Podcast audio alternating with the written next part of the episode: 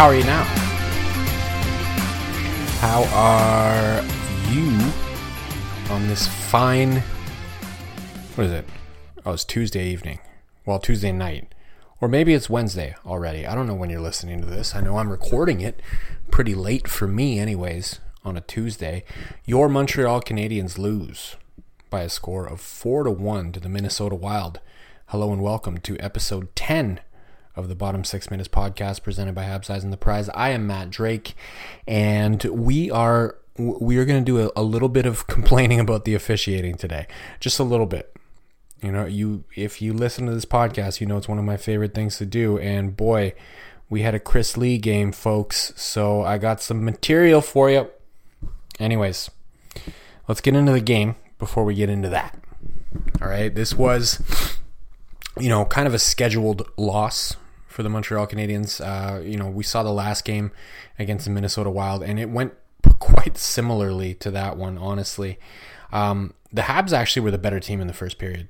Shots were 15 to 7 for the Montreal Canadiens through 20 minutes. They were getting the better chances, but not by a wide margin. Uh, Minnesota was doing a really good job of just getting counter chances off the rush. Uh, the Habs were getting more shots. A lot of them were cosmetic. Uh, Marc Andre Fleury was very good in net. Uh, he made the saves that he needed to. 15 to 7 through 20 in shots, but we had no score. Second period is where it fell apart for the Habs. Very early in the second period, uh, turnover just outside the zone uh, gets sent in for a bit of a rush from Minnesota. Again, doing a very good job with counter rush chances. Joel Eriksson Ek with the shot. Mason Shaw gets the rebound, puts it in 1 0. Bit of a bad rebound for Jake Allen on that one. I think he would probably like to have that one back, but he can't have it back. It's 1 0 for the Wild. Later on, Joel Armia, he drives the net, gets called for goaltender interference. Um, oddly enough, he was hooked earlier in that play and they didn't call that, but they called the goaltender interference. I won't argue with the penalty, but I will argue with the fact that they should have called the one that happened before it. Anyways, it gives a power play to the Minnesota Wild and Kirill Kaprizov. Real nice shot. Uh, it, it it came in and out of the net so quickly that they weren't even sure about it. They had to actually go review it, uh, but it was in uh, two to nothing. God damn, Kirill Kaprizov is a very good hockey player. And then later on in that same period, it becomes three nothing for the Minnesota Wild. This one I have some beef with. Marco Rossi, it was a two on one for them, and David Savard, he sprawls out, does a really good job, actually gets a piece of the puck, tips it way up in the air. Marco Rossi hits the puck clearly to me this was a high stick and I will have an image of that in the article on Habs Eyes and the Prize to kind of show you what we were looking at there. Uh, it, for me, it was 100%. It was above the shoulder, uh, but they said on review the Habs challenged it. They said no, it was hit at shoulder level. Call is confirmed, and Habs get a penalty, and it is three nothing for the Minnesota Wild. They did kill off the penalty. Um, which was the good news there, but the bad news is, you know, they go into the second intermission down three to nothing. Going to the third period, and it's just it, it turns into a bit of a shit show. Refs aren't calling much, if anything, and um, we get down. Uh, Habs actually do get a power play later in the period. I was surprised. Sure enough, it wasn't in Chris Lee's end when they called the penalty, but alas, they get a power play. And once again, the Habs power play actually kind of effective. This time, Kirby Dach down low puts it on a platter for Nick Suzuki. And Nick Suzuki just claps that home and makes it three to one. The Habs have some life. They push back a little bit. Brendan Gallagher got a breakaway. They got stopped. Uh, they came close to starting a comeback there, but uh, it was it was ill-fated. Matthew Boldy would score an empty net goal for the Wild to make it four to one, and that was our final.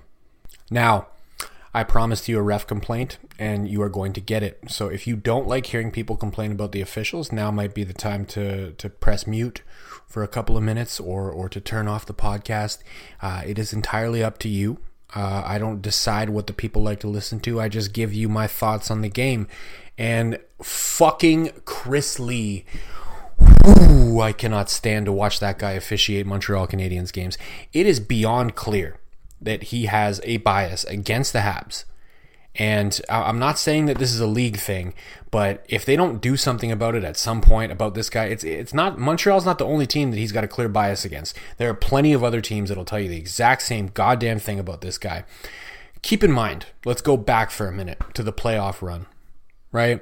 Remember that series against Vegas when Nick Suzuki got punched in the face by Brayden McNabb and the ref in the corner literally like purposely turned his head to the side after the punch already happened as if to say, "Well, I didn't see anything there." That was Chris Lee. In case you don't remember. In this game, we had obviously the high stick call, right? Which I don't agree with whatsoever, but I will give them the benefit of the doubt. Let's say they have a better angle than I had and it was actually a perfectly at the shoulder level touch. Again, I had a pretty good angle. Uh, I will put a, a, an image of that in the article on Eyes in the Prize if you want to judge for yourself. Your your shelf, Jesus, yourself. but I, I I felt it was high, but I'll give him the benefit of the doubt. What I won't give him the benefit of the doubt on is the fact that in it, what was it the was it the second or third period? I can't, I can't remember. But anyways, down in the corner, Jon Merrill, former Hab Jon Merrill, cross checks, I think it was Drouin in the mouth. Again, I will put the highlight in my article so you can see it. Cross checks him in the mouth, right in front of Chris Lee, and no call. This guy won't give Montreal a call to save their lives. I mean, late in the game, uh, it was already in hand. It was 4 1 at this point. The empty netter was already in. Um, Marco Rossi had a bit of a, I guess, dangerous hit on Uri Slafkovsky. I didn't really have a problem with the hit. I did have a problem with the fact that on the way to that hit, he slashed him about five times in the legs and arm, and no call. Chris Lee, again, right on top of the action. He's there to see it, but he's not calling any of those slashes. I mean, this guy has a clear bias against the Montreal Canadiens, and I, I, I'm usually reticent to say that the refs are biased against the Habs. Uh, I felt like I don't I can't remember who the other ref was there, but I, I think he did a decent job in that game. But Chris Lee, come on, the proof's in the pudding. There's statistical data going back years that proves that the Habs have a way worse winning percentage when he's on the ice than they do when he isn't. These are the same teams, right? I understand the Habs are bad right now, so I'm not trying to say Chris Lee cost them that game. What really cost them that game was the fact that they had some problems defending against the rush from Minnesota. Like Minnesota was very opportunistic; they were pouncing on uh, loose pucks and turnovers, and that's how they generated their offense. But Chris Lee didn't help, and he never helps. He does not do his job properly when the Montreal Canadiens are involved in the game. As a matter of fact, he does not do his job properly in general. He shouldn't be officiating professional hockey. This guy's poorly positioned. Listen, anybody who has refed hockey before will know a thing or two about the piston system, right? Half piston is the position where you're basically like in line with the face-off dot, but you're at the bottom of the circle. It's a really good position for you to stay in when the puck is in your zone because you can you you are basically on the goal line so you can see across and you can really see when the puck goes in and it helps you out a lot uh, he sits his ass in half piston while the puck goes halfway up the ice. The puck will be at center ice and he'll just be leaving half piston. That's not what you're fucking supposed to do, man. At all. You're supposed to follow the play. He's poorly positioned. He thinks he knows more than he does. He thinks he's better at the job than he is, and he shouldn't be in that position anymore. I'm tired of watching him. Um, uh, I'm going to get angrier and angrier every time I have to watch him, and who knows if there's any end in sight to this misery that is Chris Lee refing Montreal Canadiens games. I don't know. I hope at some point somebody who works for the NHL takes a look at the data, takes a look at the video that's available, takes a look at video of him literally turning a blind eye to a penalty in front of his face, making sure that he can't call something that benefits the Montreal Canadiens and says, oh, yeah, this guy can't be doing that anymore. Fucking Christ. I, I gotta stop there. Um, I'll, I'll stop there and we'll move on to talking about hockey. So anybody who turned off the podcast, I guess you turned it off so you wouldn't know what I'm saying anyways, but we'll get back to talking about some performances that were actually important on the night and I guess let's go with your silver lining or your player of the game, however you want to look at it. It would have been easy for me to go with Nick Suzuki because he scored the only goal for the Montreal Canadiens, of course. And I'll, I'll talk about him for sure, but for for my money, my player of the game for the Habs was was Jordan Harris. Jordan Harris has been fantastic so far this season for the Montreal Canadiens, and it might not be showing in terms of the statistical output like goals and assists, right? But when you look at just how effective he is, how efficient he is as a defenseman, this is the kind of player that you need to have on your roster to win a Stanley Cup. The god of mischief is back and better than ever. Loki. Loki. Loki. Loki. Loki. Wow. Great to see you again. Critics agree Loki season two is marvelous. Great. And it's finally here. How much do you know? Let's assume I don't know much. A mind bending adventure. Spectacularly cinematic. I've been waiting for a moment like this. It surpasses all expectations. A little over the top, don't you think? I thought it was spot on. Loki season two, now streaming only on Disney Plus. Plain and simple. He plays excellent defense. He moves the puck well. He generates a lot of shots on his own. And he also, through effective uh, puck management and through effective puck movement, he generates a lot of shots for other players as well. They typically, in every game, outshoot the opponents when he's on the ice. They out attempt the opponents when they're on the ice, when he's on the ice, rather. And they out possess the opponents when he's on the ice.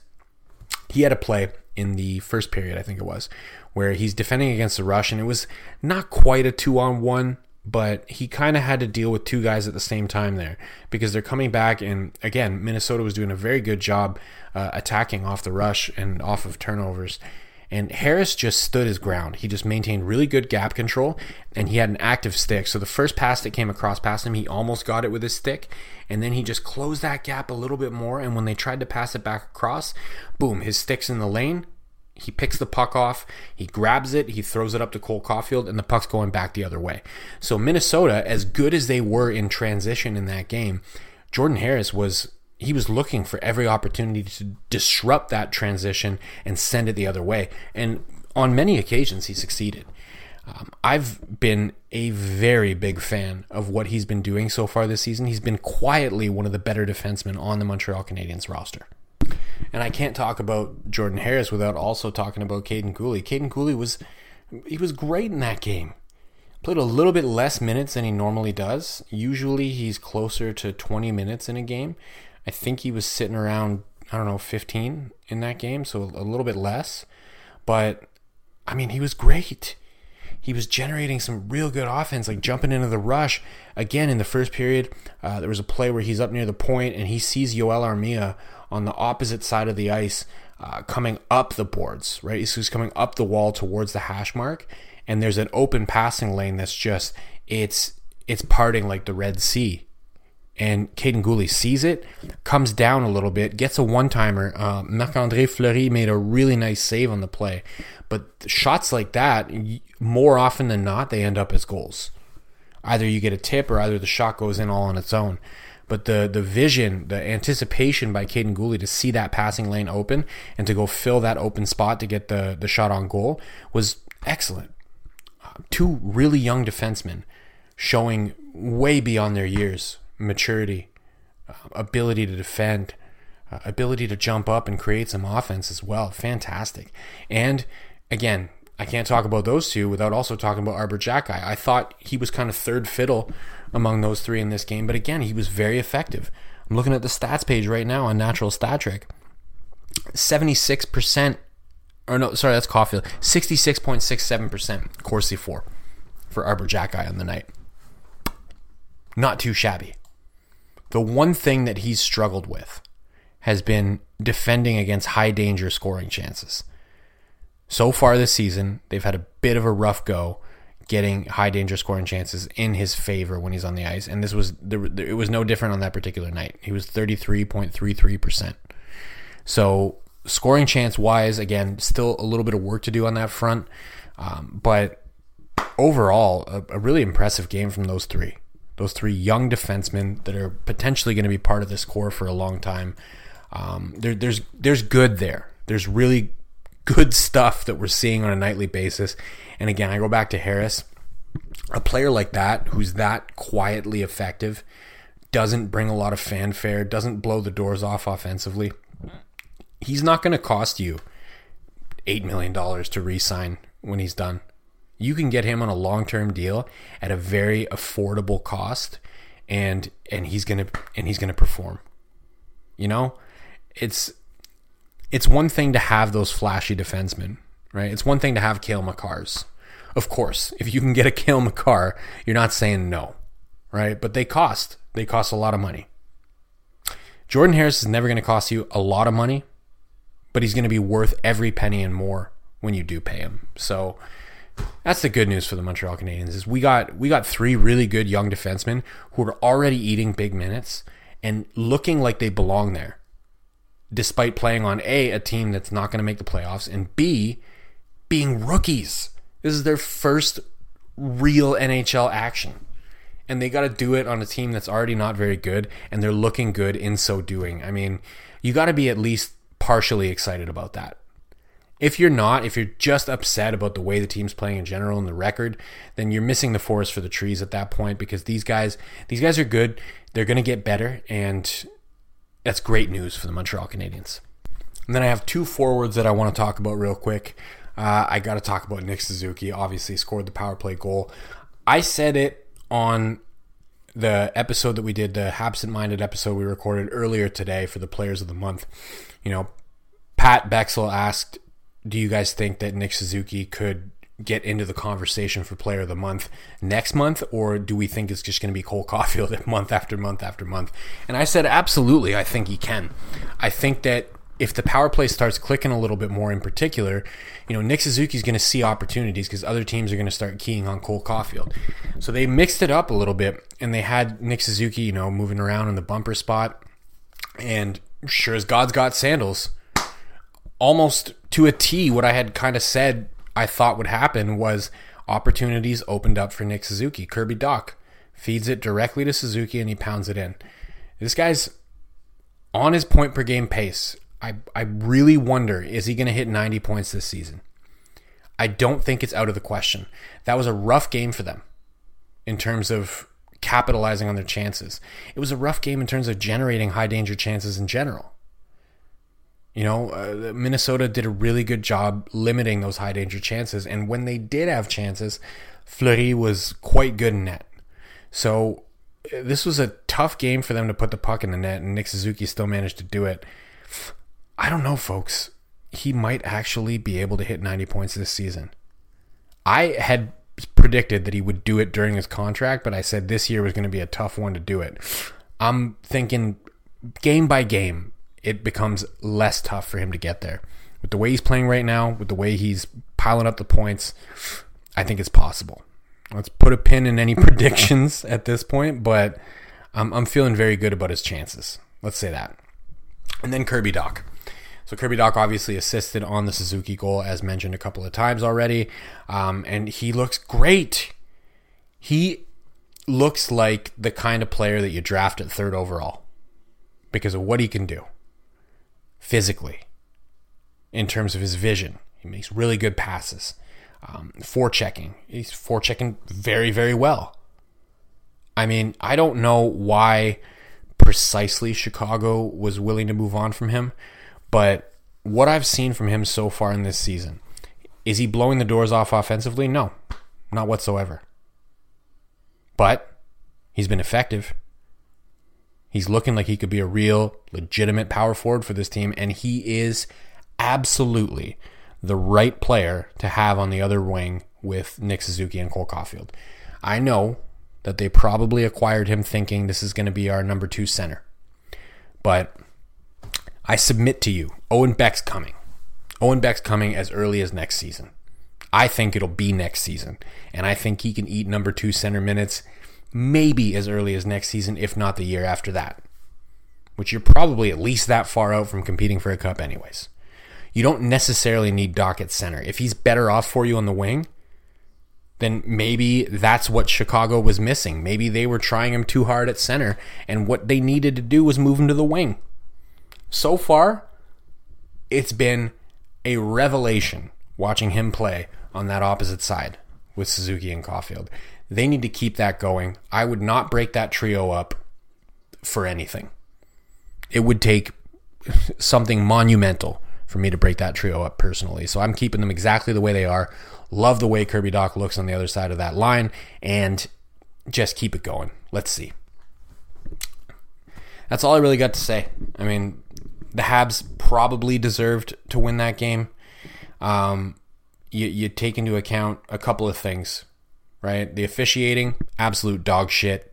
Chris Lee, go fuck yourself, man. You shouldn't be allowed to ref NHL hockey, let alone Montreal Canadiens games, because you clearly have a problem with them. And then, you know, the the transitional game of, of Minnesota. Oh, and uh, Fleury as well. Um, the, the Habs outshot him, outpossessed him. Hypothetically, you play that game 10 times, you probably win six or seven of them. But you don't win all of them. It's it's hockey. And uh, unfortunately, sometimes you win, sometimes you lose. I'm not upset about the fact that they lost. I am upset about the fact that the officials were as bad as they are. But what can you do? You know, we're going to lose a lot of games this season. Uh, I just wish they could be a little bit more entertaining than that. But at the very least, we did get to see some impressive performances as discussed. And hopefully, we'll see a little bit more of that moving forward.